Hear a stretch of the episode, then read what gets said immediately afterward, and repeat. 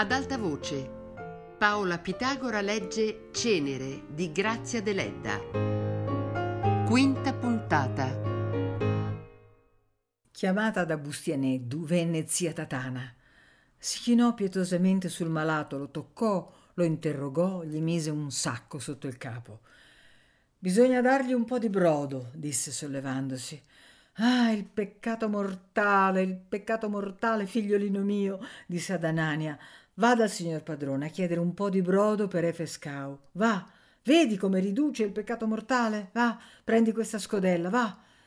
Egli andò con piacere e Bustianeddu lo accompagnò.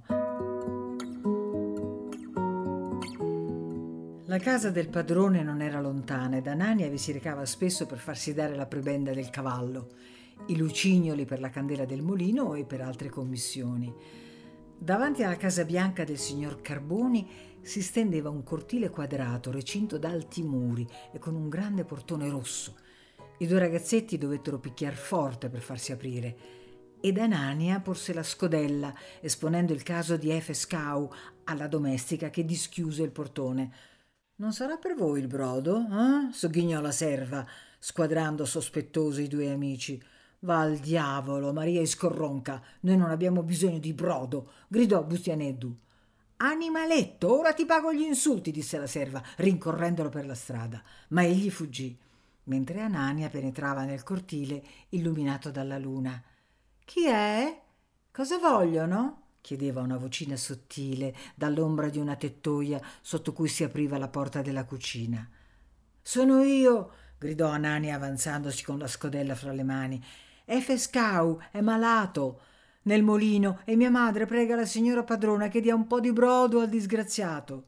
Ah, vieni, rispose la vocina. In quel momento rientrò la serva, che non avendo potuto raggiungere Bustianeddu, prese a spintoni il piccolo Anania. Allora la bimba che aveva detto vieni balzò fuori e difese il figlio del mugnaio. Lascialo, che ti ha fatto? disse, tirando la sottana alla serva. Dagli subito il brodo, subito questa protezione, quel tono da padrona, quella figurina grassa e rossa vestita di flanellina turchina, quel nasetto prepotente rivolto all'insù fra due guance molto paffute, quei due occhi scintillanti alla luna, fra due bende ricciolute di capelli rossicci, piacquero immensamente ad Anania. Egli conosceva già la figlia del padrone, Margherita Carbone ma mai si era immaginato che quella signorina, grassa e rossa e dall'aria superba, fosse così affabile e buona.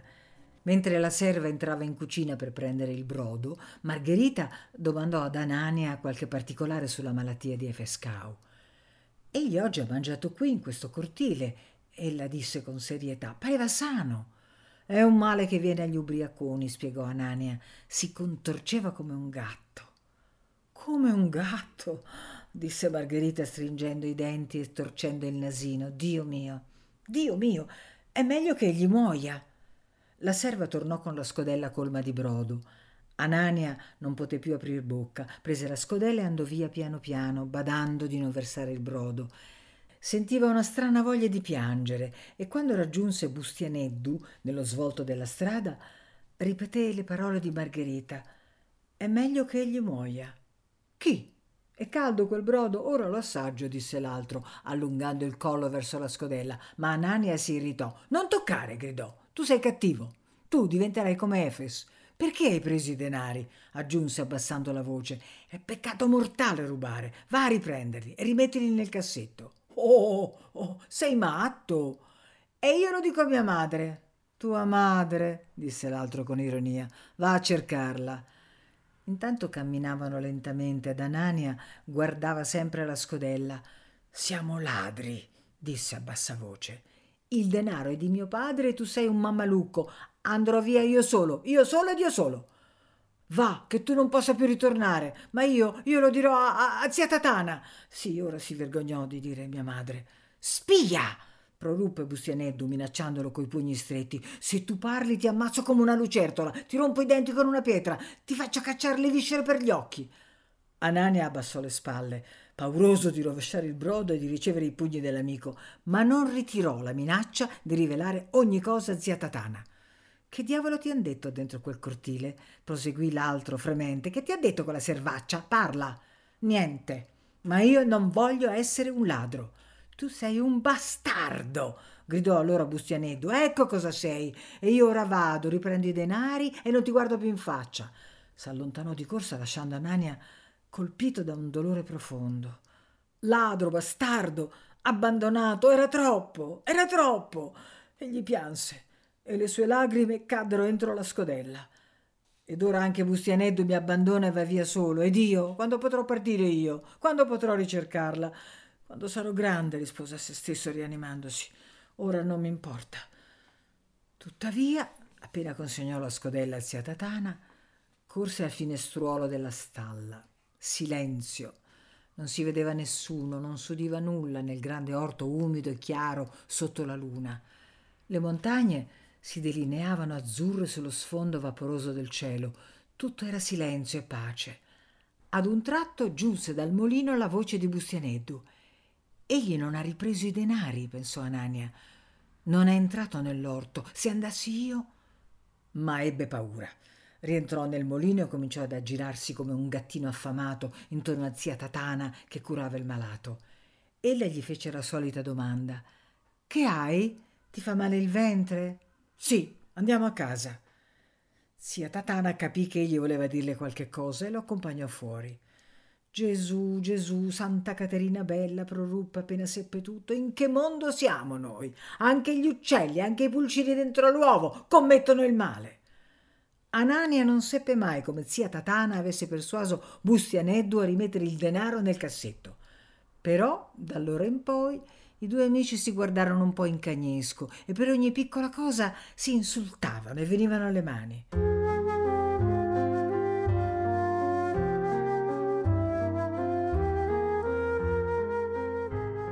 L'inverno passò, ma anche in aprile il frantoio continuò a funzionare perché l'abbondanza delle olive era quell'anno straordinaria.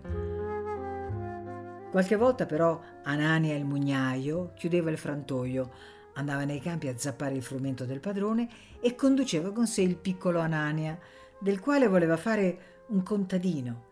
Ed il bimbo lo seguiva tutto lieto di rendersi utile, recando con alterezza sulle spalle la zappa e la bisaccia delle provviste. In mezzo ai campi, quell'anno coltivati dal mugnaio, sorgevano due pini alti, sonori come due torrenti. Era un paesaggio dolce e melanconico, qua e là sparso di vigne solitarie, senza alberi né macchie. La voce umana vi si perdeva senza eco, quasi attratta e ingoiata dall'unico mormorio dei pini, le cui immense chiome pareva sovrastassero le montagne grigie e paonazze dell'orizzonte. Mentre il padre zappava, curvo sulla distesa verde chiara del frumento tenero, Anania si perdeva attraverso i campi nudi e melanconici, cantando con gli uccelli, cercando funghi ed erbe.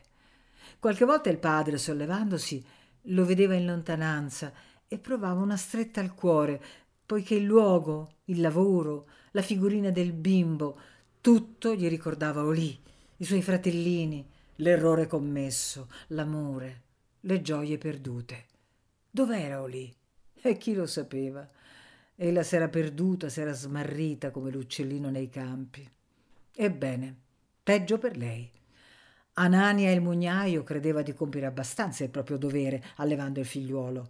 Se trovava il tesoro che sempre sognava, manderebbe il bimbo agli studi, se no ne farebbe un buon contadino, che pretendere di più. E quelli che non riconoscono i propri figli e che invece di raccoglierli ed allevarli cristianamente, come egli faceva, li abbandonano alla miseria ed alla mala sorte? Sì, anche certe persone ricche, anche certi signori facevano così. Sì, anche il padrone. Sì, anche il signor Carboni.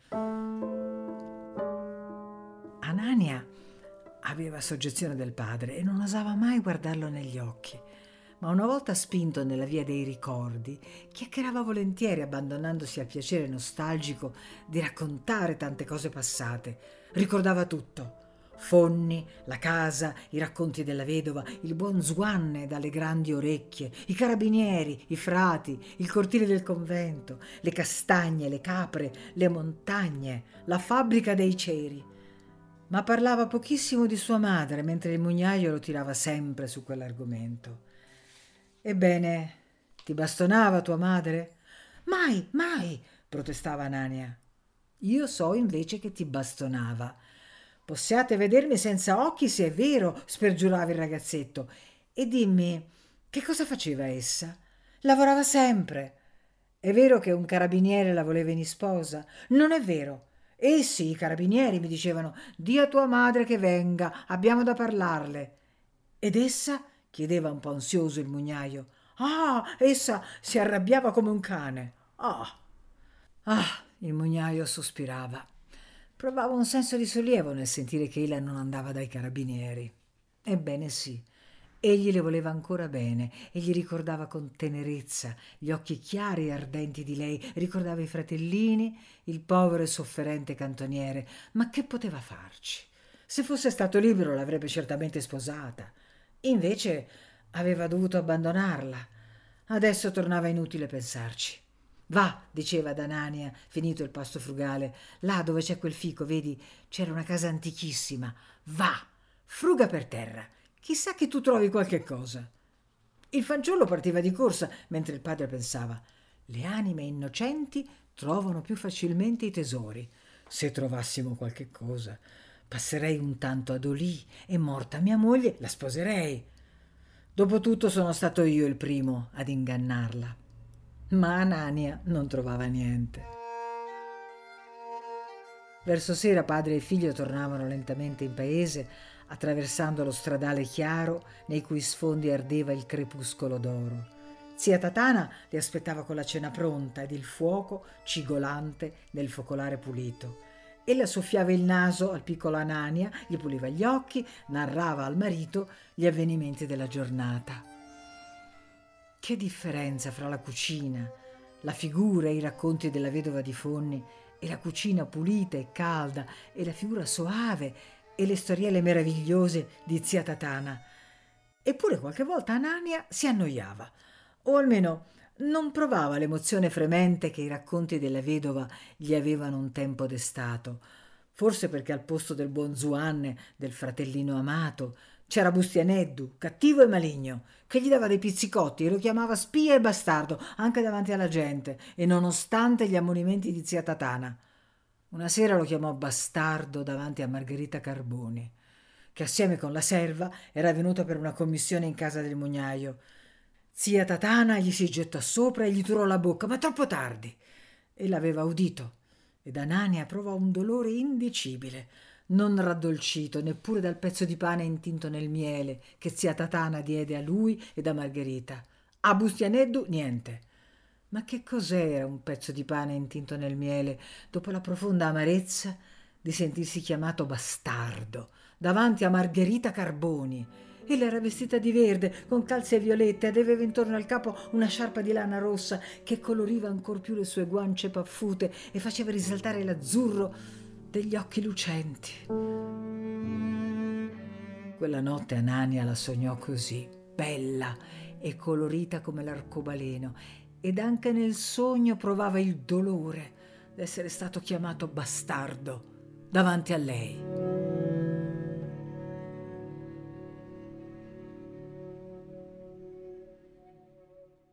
Nella settimana santa, però, quell'anno la Pasqua ricorreva agli ultimi di aprile, il mugnaio compie il precetto pasquale e il confessore gli impose di riconoscere legalmente il figliuolo.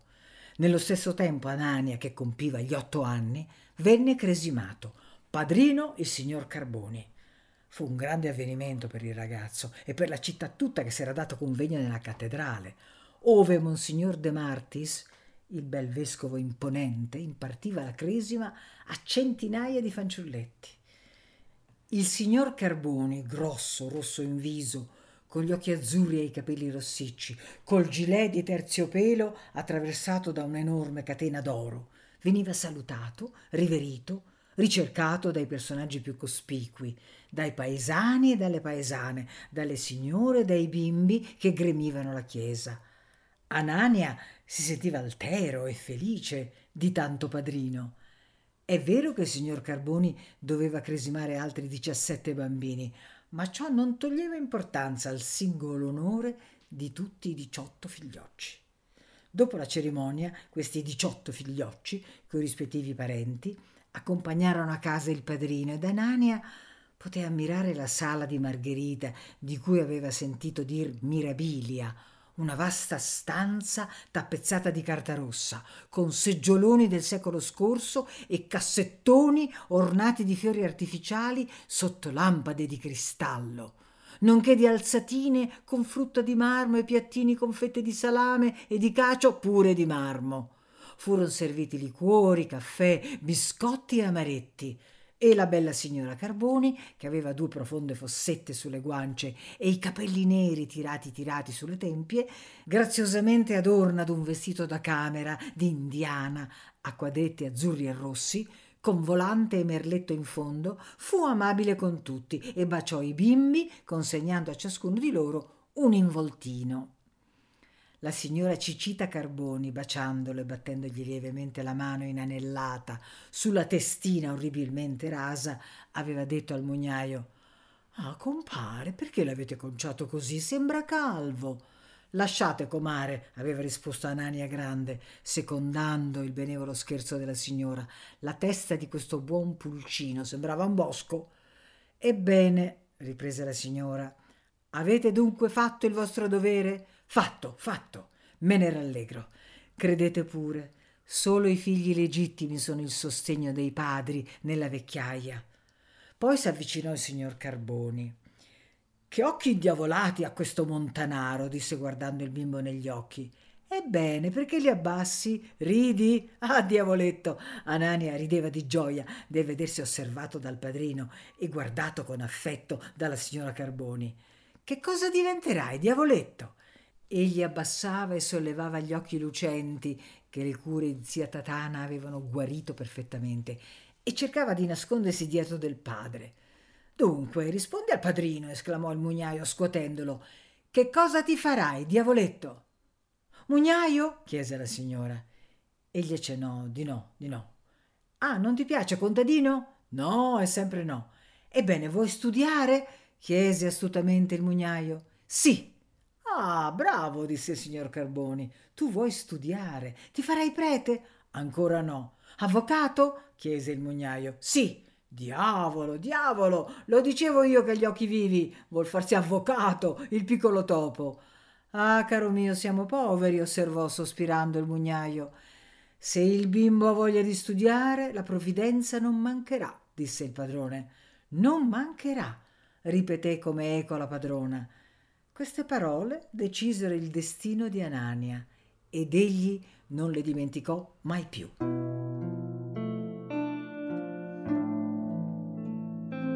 A fianco della bottega di Maestro Pane, in un bugigattolo nero di fuliggine e di ragnatele, marciva una misera ragazzetta inferma, del cui padre, partito per lavorare in una miniera africana, non s'era saputo più nulla.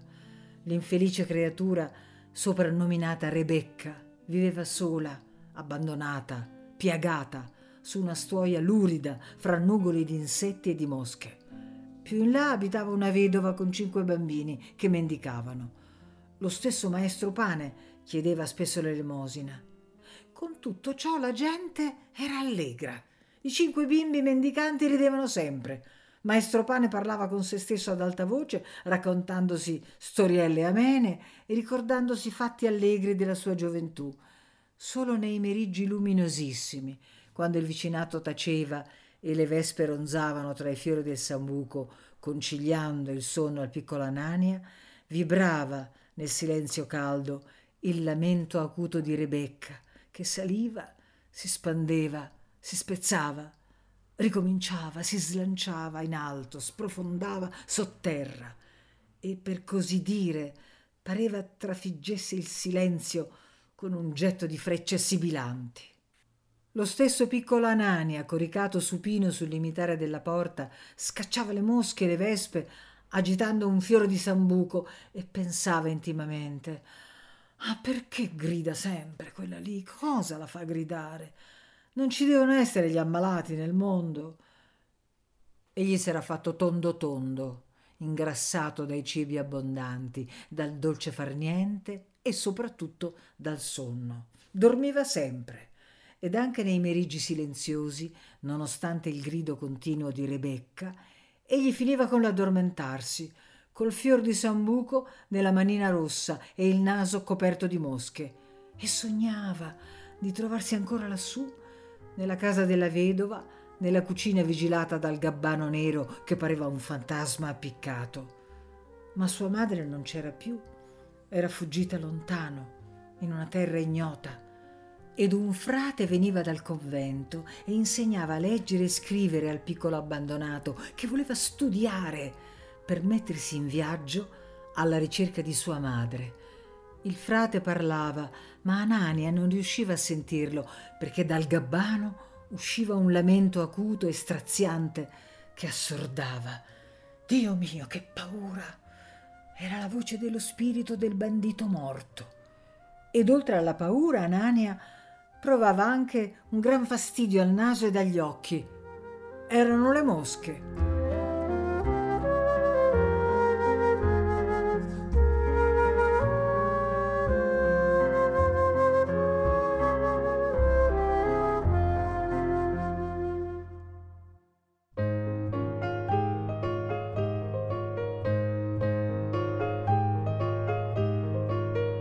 Paola Pitagora ha letto Cenere di Grazia Deledda, a cura di Fabiana Carobolante, con Jacopo De Bertoldi, Luigi Iavarone e Chiara Valerio. Tutte le puntate su Rai Play Radio. Ad alta voce è un programma Rai Radio 3.